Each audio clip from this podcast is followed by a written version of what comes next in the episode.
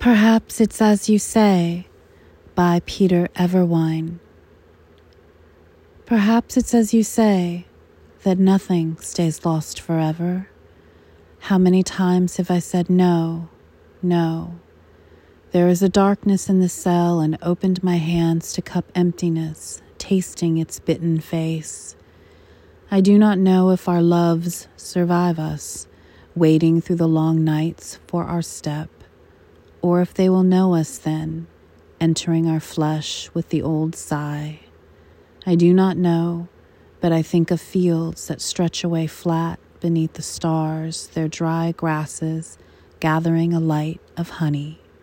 The few houses wink and go out. Across the fields, an asphalt road darkens and disappears among the cottonwoods by the dry creek. It is so quiet, so quiet. Meet me there.